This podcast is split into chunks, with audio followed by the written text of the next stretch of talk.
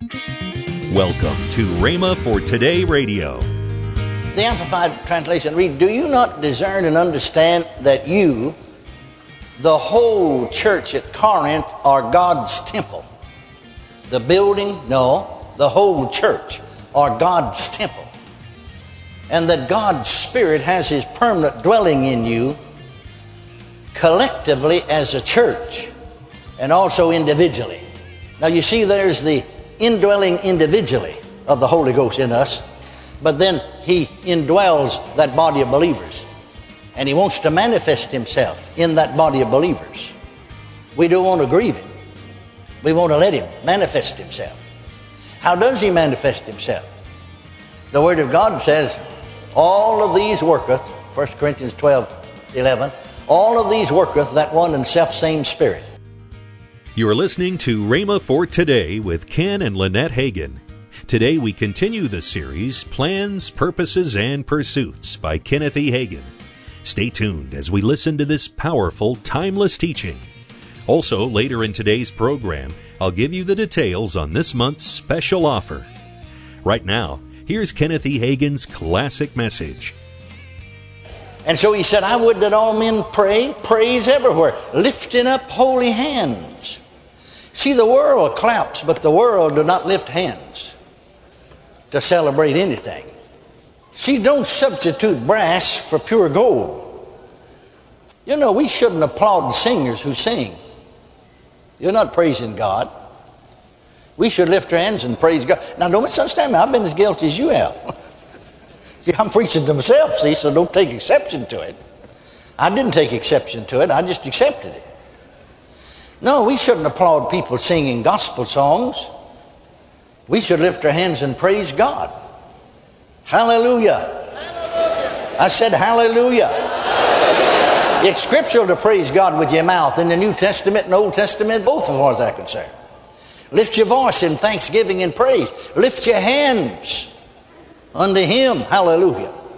So, let's uh, begin to praise God with our mouth, to lift our hands unto the Lord.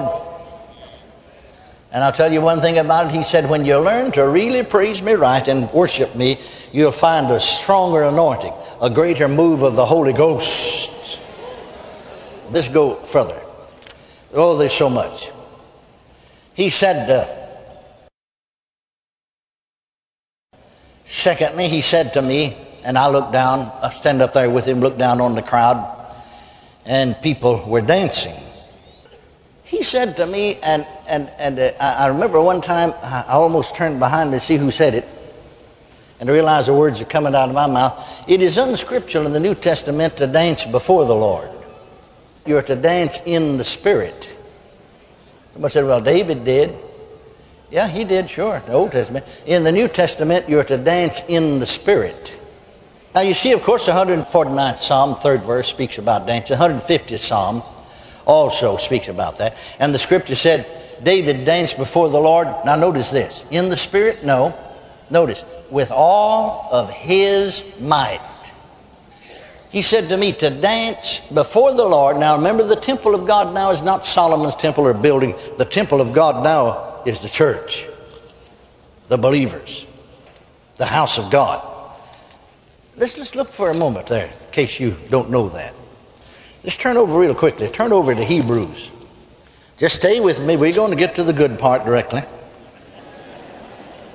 Notice the sixth verse of the third chapter of Hebrews. But Christ as a son over his own house, whose house are we?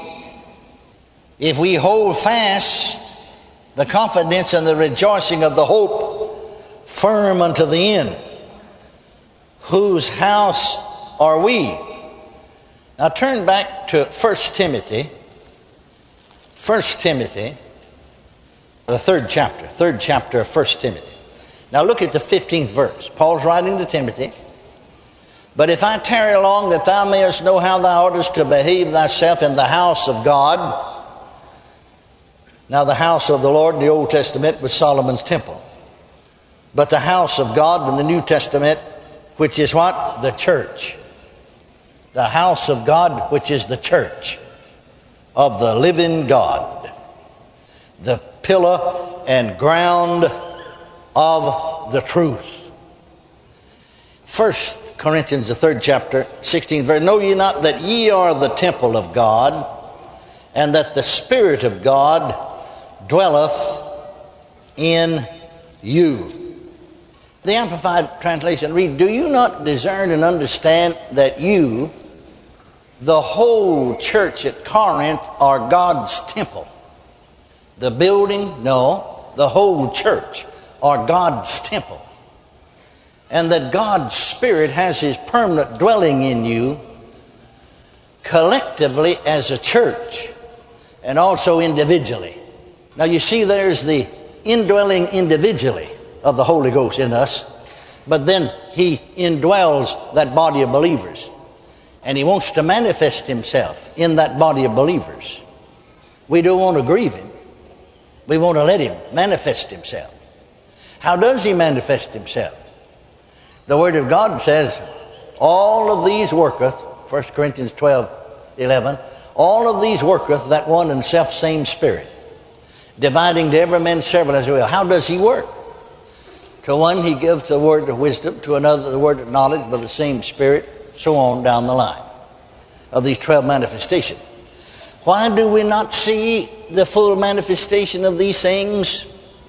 Because we're not conscious of His presence, because we're not responsive unto His presence, and because we've cluttered up with man's ideas and man's way of doing things and so the Spirit of God only can move in a measure and not manifest Himself in the fullness that He desires to do so. Say amen if you can. Amen. You can't say amen, say oh me. So he said, David danced before the Lord with all of his might. Whose might? His might. But we read here from John's Gospel when the woman, this fourth chapter of John's Gospel, when the woman at the well of Samaria, and remember that this woman is a half breed Jew. You see, the Samaritans, notice what she said? See, that was Jacob's well where he stopped to get water. And she called, our, our forefathers, you know, gave us this well. Jacob's her forefather. Our, our fathers worship God in this mountain. The Jews say, see, notice the 20th verse of that fourth chapter of John. Our fathers worshiped in this mountain, Jacob did. And ye say that in Jerusalem is the place where men ought to worship. You have to realize, too, that they worshiped in Jerusalem. That's where God's temple is. That's where God's presence was kept shut up, the Holy of Holies. Jesus said unto her, Woman, believe me, the hour cometh when ye shall neither in this mountain nor yet in Jerusalem worship the Father. Ye worship ye know not what. We know what we worship, for salvation, deliverance is of the Jews. But the hour cometh, and now is when the true worshipers. See, God wants true worshipers. Amen? Now, stop and th- analyze that just a little bit. When, when, when you just get down to the bottom line, this woman just simply said, Who's right about this? Who's right about this? Are the Jews right about worshiping God? Or are we right? They worship God, you see. Are we right? Jesus said, Neither one of you are. I mean, he didn't put his approval on either one of them. He said, The time's come, now is. See, the time comes for things to change sometimes. You know, times come in our life when th- things change. I mean, how many of you married? When you got married, things changed, didn't they? Oh, yeah, they sure did. How many of you have children? The first baby was born, things changed, didn't they? Amen? Sure. Yes. Time comes for things to change. Spiritually speaking, the same thing's true. It just wasn't time before. But now then the time's come because Jesus is ushering in a new age. And the time's coming when the Spirit of God is going to be poured out on all flesh. Hallelujah. And we can worship God in the Spirit. So the hour cometh and now is that when true worshippers shall worship the Father in spirit and in truth. For the Father seeketh such, such to worship him. For God is a spirit. And they that worship him must worship him in spirit and in truth. And so I saw as I looked down with Jesus, and we've had it in our, our program sometime, in one of our crusades here, some folks starting square dancing over here. Just killed the spirit. Spirit was grieved. I mean, they killed it. Killed the Holy Ghost movement. One of our singers began to exhort them that that's not dancing in the spirit.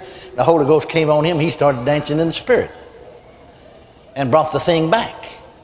You see, what they did again is bringing brass into the temple of the Lord instead of gold, substituting brass for gold.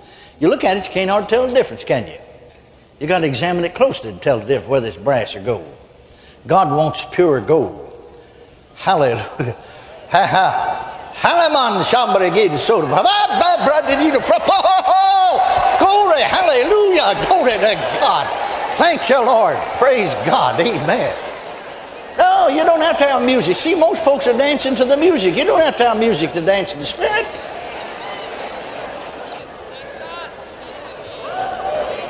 Wednesday night, I was up there worshiping God. I looked down and I saw Buddy dancing. Came to pass. You see, saw him dancing. Hallelujah. Praise God. Amen. I saw myself, so I'm just going to act it out. Somebody over on this side, you've never, oh, you may have jumped around a little bit like some of them do with music. That's not dancing spirit. That's substituting brass for gold. You've never danced in the spirit, but you'd like to. Now, that young man back there, step out there in the aisle. Hallelujah. When I point my finger at you, the Holy Ghost will come on you. See, that's dancing in the Spirit when the Holy Ghost comes on you. You don't have to learn to dance in the Spirit. You can't teach people to dance in the Spirit. In some churches, they're having dancing lessons. They might as well have donkey lessons. Come, we're going to teach people to ride donkeys.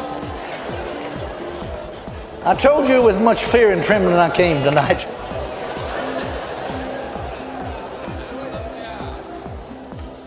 No, they're substituting brass for gold. You're listening to Rhema for Today with Ken and Lynette Hagin. Call now to get this month's special offer the CD series Camp Meeting Classics Volume 1 for 1995, featuring classic camp meeting sermons from Kenneth E. Hagin Kenneth W. Hagin, Oral Roberts, and John Osteen. Call today and get this month's special offer now. Call 1 888 Faith 99. That's 1 888 Faith 99. Or if you prefer, write Kenneth Hagin Ministries. Our address is P.O. Box 50126, Tulsa, Oklahoma 74150. Don't forget, for faster service, order online at rhema.org. That's R H E M A dot O R G. Now, let's join Ken and Lynette Hagin. I guess we better get out of here. But before we go, I want to thank everybody that has partnered with us. Your partnership is so important. Without it, we could not do and accomplish what we accomplish. And if you happen to be new, and say, hey, I like this well, then, hey, just uh, just come on and, and partner with us. And you say, well, what's a partner? Well, that's somebody that just once a month, sometime during the month, sends in an offering. Whatever you can afford to send in to help us. Want to watch Rhema events anytime, anywhere? Then download the Rhema app on your iPhone or iPad device.